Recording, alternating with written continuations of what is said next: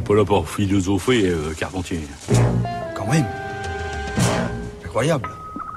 Bonjour Géraldine. Bonjour Adèle, bonjour à toutes et à tous. Vous nous proposez aujourd'hui une philosophie du végétal. Philosophie du végétal, c'est le titre d'un ouvrage collectif paru aux éditions Vrin, mais c'est aussi tout un mouvement que l'on remarque à travers les diverses publications récentes.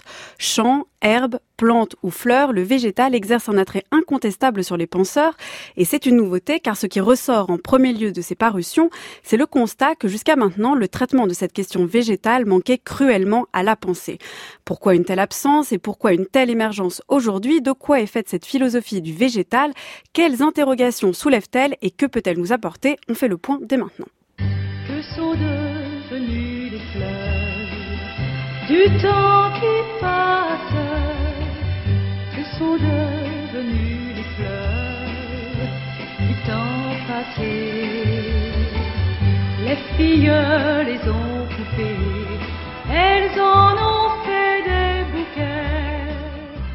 Apprendrons-nous un jour, apprendrons-nous Entre philosophie et plantes, les liens ont toujours été étroits. Aristote, considéré comme le père de la biologie, Lamétrie, médecin et philosophe auteur de L'homme-plante, Goethe et sa métamorphose des plantes, ou encore Rousseau, passionné de botanique, les exemples ne manquent pas pour révéler cette proximité de la réflexion avec les végétaux. Pourquoi les plantes semblent-elles alors absentes de la pensée et pourquoi semblent-elles faire un retour ou une apparition fracassante chez elles? C'est que jusqu'ici, le végétal n'était souvent traité que de manière partielle ou très circonscrite, comme un moment de rêverie ou au contraire de pure expérimentation scientifique, ou encore comme une question préliminaire à une analyse animale et anthropologique. Qui pourrait bien ainsi présenter tel philosophe comme le philosophe du végétal?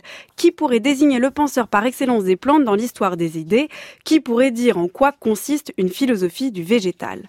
Là est le problème, les réflexions sur les plantes ne sont pas absentes, mais il n'y a pas de philosophie du végétal en bonne et due forme, ce qui est en train de changer aujourd'hui.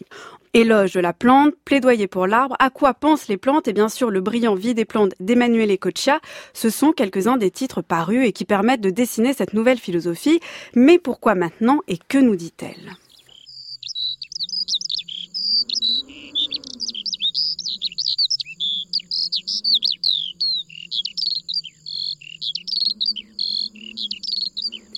Comme toute philosophie, les problématiques posées dans le cadre végétal, des racines jusqu'aux fleurs, embrassent des dimensions multiples. Il faut ainsi distinguer parmi toutes ces réflexions celles d'abord qui portent sur les plantes en tant que telles, qui soulèvent des problématiques de mort, de vie, de beauté, d'intelligence ou de conscience des végétaux.